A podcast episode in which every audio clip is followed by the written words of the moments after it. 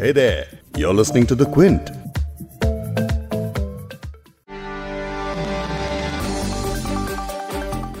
मध्य प्रदेश के बाद कांग्रेस के लिए राजस्थान के आसमान में काले घने बादल छाने लगे ऐसा लगा कि अब जो आंधी आएगी वो गहलोत सरकार को गिराकर ही शांत होगी। राजस्थान से लेकर दिल्ली तक हलचल देखी गई। लेकिन अब मौजूदा समीकरण देखकर लगता है कि गहलोत ने साबित कर दिया कि वो इस खेल के पुराने खिलाड़ी सचिन पायलट की तरफ़ से 30 विधायकों के समर्थन वाले दावे के बाद सोमवार को राजस्थान कांग्रेस विधायक दल की बैठक बुलाई गई।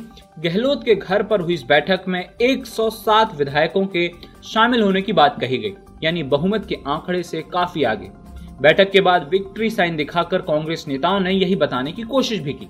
लेकिन खेल यही खत्म नहीं हो जाता है। अभी भी सरकार पर खतरा मंडरा रहा है। इसका सबूत यही है कि रिजॉर्ट पॉलिटिक्स शुरू हो चुकी है।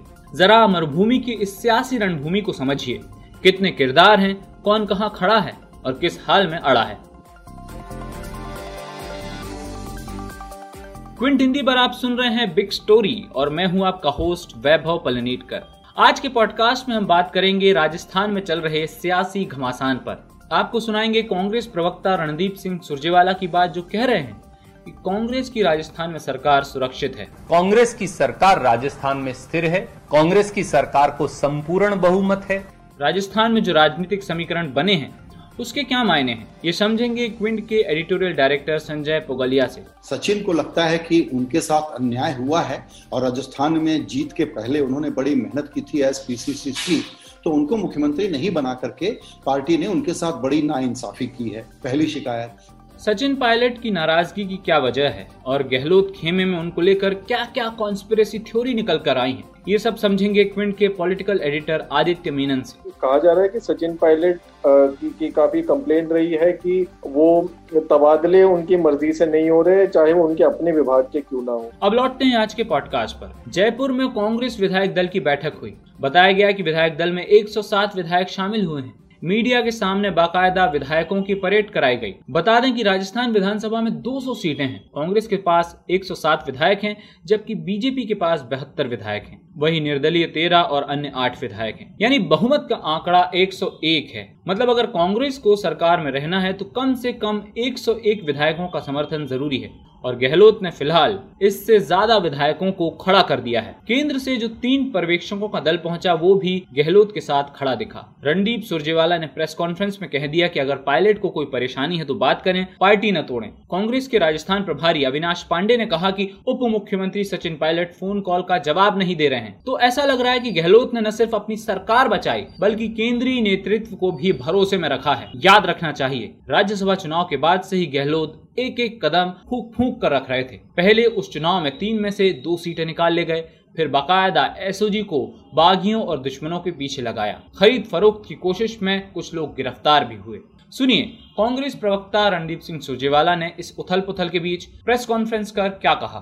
कांग्रेस की सरकार राजस्थान में स्थिर है, कांग्रेस की सरकार को संपूर्ण बहुमत है, कांग्रेस की सरकार पूरे पाँच साल का कार्यकाल पूरा करेगी।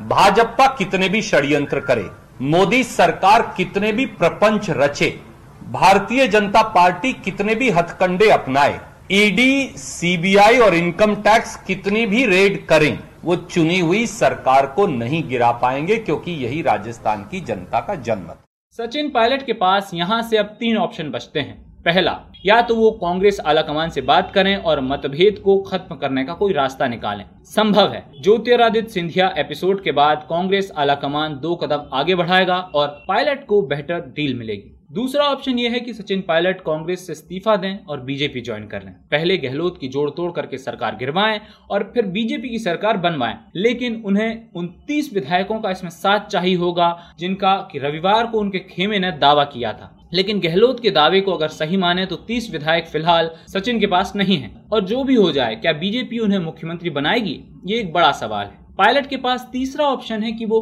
कांग्रेस से इस्तीफा दें और खुद अपनी पार्टी बनाएँ। राजस्थान की पॉलिटिक्स समझने वाले लोग बताते हैं कि राजस्थान में चूँकि कांग्रेस और बीजेपी दो ही अहम पार्टियाँ हैं तो वहाँ पर रीजनल पार्टी के लिए एक अच्छा स्कोप है। सचिन पायलट की नाराज़गी का क्या कारण है? और गहलोत खेमे में उनको लेकर क्या क्या कॉन्स्पिरेसी थ्योरी निकल कर आई है? समझते हैं क्विंट के पॉलिटिकल एडिटर आदित्य मीनन जहाँ तक सुनने में आया कि जो अभी का जो स्टैंड ऑफ़ रहा है उसका एक एक मेजर रीजन ये था कि कहा जा रहा है कि सचिन पायलट की, की काफ़ी कंप्लेंट रही है कि वो तबादले उनकी मर्ज़ी से नहीं हो रहे चाहे वो उनके अपने विभाग के क्यों ना हो। वो कहते हैं मैं पीडब्ल्यूडी का मिनिस्टर हूँ एक फीता काटने भी मुझे बुलाया नहीं जाता। फिर वो कहते हैं कि पीसीसी चीफ के पद से मुझे हटाए जाने की मुहिम चल रही थी। तो ये तीन चार वजह हैं जिनके वजह से सचिन पायलट कहते हैं कि मुझे ह्यूमिलिएटेड महसूस हो रहा है। ये उनके और उनके करीबी लोग बता रहे हैं। इसमें सच कितना है, ये सचिन पायलट और अशोक गहलोत ही बेहतर जान पाएँगे इनके अंदर की बातें तो ये तीन चार चीज़ें थी जो सचिन पायलट साइट कर रहे हैं और उनके समर्थक साइट कर रहे हैं कि इन वजहों के इन चीज़ों की वजह से सचिन पायलट नाराज़ थे और पार्टी से निकलने की सोच रहे थे। लेकिन बीजेपी की तरफ़ जाने की सोच रहे हैं ये बात कोई भी नहीं कह रहा है। तो ये भी एक इम्पोर्टेंट पॉइंट है। लेकिन इसकी एक जैसा संजय सर ने बिल्कुल ठीक कहा कि इसकी नींव रखी गई थी चुनाव के एकदम बाद। सचिन पायलट के समर्थकों का कहना है कि पाँच साल से वो प्रदेश कांग्रेस के चीफ थे। उन्होंने पूरी मेहनत की और उनकी वजह से पार्टी जीती है उनका मानना है। उनका ये भी कहना है कि पार्टी को दो तिहाई बहुमत मिलनी चाहिए थी, लेकिन अशोक गहलोत ने कुछ सीटों पर बागी उम्मीदवार खड़े कर दिए। ये उनका, उनकी कॉन्स्पिरसी थियरी है। दूसरी कॉन्स्पिरसी थियरी ये है कि जो OBC Mali community Saini community के जो लोग हैं, वो अशोक गहलोत के प्रति पूरी तरह वफादार हैं और वो पाँच परसेंट वोट जहाँ जहाँ सचिन पायलट के लॉयलिस्ट खड़े थे, वो वाला वोट है, वो कांग्रेस को नहीं मिला। ये उनकी कॉन्स्पिरसी थी और इस वजह से जो कांग्रेस को मैंडेट मिलना चाहिए था, वो नहीं मिला और ज़ाहिर है जो एमएलए चुनकर आए वो अशोक गहलोत के लॉयलिस्ट थे तो उन्होंने अशोक गहलोत को चुना। तो नाइंसाफी सचिन पायलट के साथ शुरू से हुई है, ये उनके समर्थक कह रहे हैं।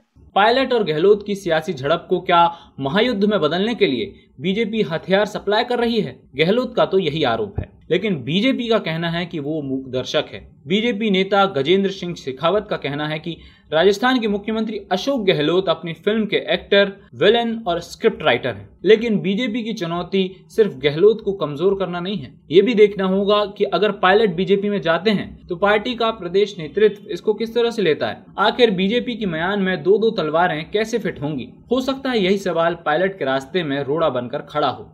अब बात करते हैं क्विंट के एडिटोरियल डायरेक्टर संजय पुगलिया से और समझते हैं कि इस पूरे सियासी उठापटक के क्या मायने निकलते हैं। बहुत साफ़ है वो ये है कि सचिन को लगता है कि उनके साथ अन्याय हुआ है और राजस्थान में जीत के पहले उन्होंने बड़ी मेहनत की थी एस पीसीसी की तो उनको मुख्यमंत्री नहीं बना करके पार्टी ने उनके साथ बड़ी नाइंसाफी की है, पहली शिकायत। दूसरी शिकायत की अशोक गहलोत की सरकार राजस्थान के लिए आर्गुमेंट देना पड़ता है कि काम नहीं कर रही है।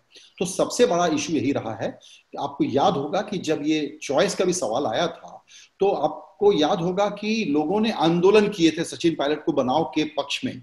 और रोड साइड प्रदर्शन हमने देखे थे एजिटेशन देखा था तोड़फोड़ देखी थी हमने वायलेंस हुआ था। उसके बाद भी हाईकमान कांग्रेस का जो है हाईकमान एक अजीब सा लफ्ज है आई डोंट लाइक इट लेकिन वो कांग्रेस पार्टी की लीडरशिप ने तय किया कि हम अशोक गहलोत को बनाए मेरा ये कहना है कि अगर ये सचिन पायलट को लगता है कि उनके साथ अन्याय है तो उनका वैलिड है इस इशू को रेज करना कि ये ठीक से नहीं चला रहे, मुझे मौका दीजिए।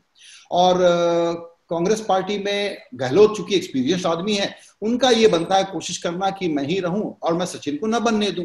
तो ये दूसरा या तीसरा सीरियस स्टैंड ऑफ़ इन लोगों के बीच में हो गया, जो घटनाएँ अब सामने आ रही हैं। पहले तो हम सर्टन नहीं थे क्योंकि सब सोर्स बेस्ड था कि हुआ क्या दरअसल। एक एफर्ट था कि हाँ अब हम अशोक गहलोत सरकार को टॉपल करते हैं। सचिन पायलट का अपना इंडिविजुअल इंटरप्राइज चल रहा था कि मैं मुख्यमंत्री बनूँगा, आप इनको हटाओ। ज़ाहिर है कि हाईकमान ने उस बात को ध्यान नहीं दिया है एक्नॉलेज नहीं किया है, और इनको इस बात की निराशा हो गई सचिन पायलट को कि अब कुछ तो करना पड़ेगा। इसको लक बाय चांस कहिए कि अशोक गहलोत ने कुछ फ़ोन टैपिंग के, कुछ कन्वर्सेशन के, कुछ रुपयों, पैसों के सबूत जुटा लिए, और उसके बाद अब ये बीजेपी का ऑपरेशन हमको भी कल रात तक नहीं लग रहा था। हम सोच रहे थे कि ये सचिन पायलट का अपना इंटरप्राइज है। लेकिन आज जिस तरीके से अशोक गहलोत के करीबियों के यहाँ इनकम टैक्स की रेड शुरू की गई है, एक तरीके से सचिन पायलट को कवर फायर दिया गया है कि आपके साथ डिप्लॉयमेंट हम और भेज रहे हैं ताकि एमएलए को मैसेज चला जाए।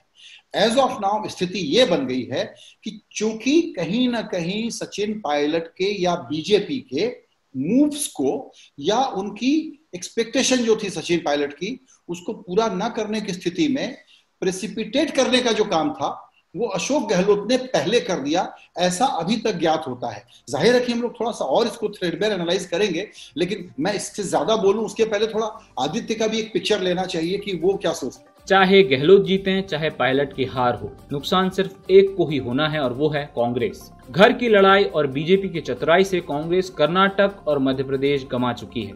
अब दांव राजस्थान पर है।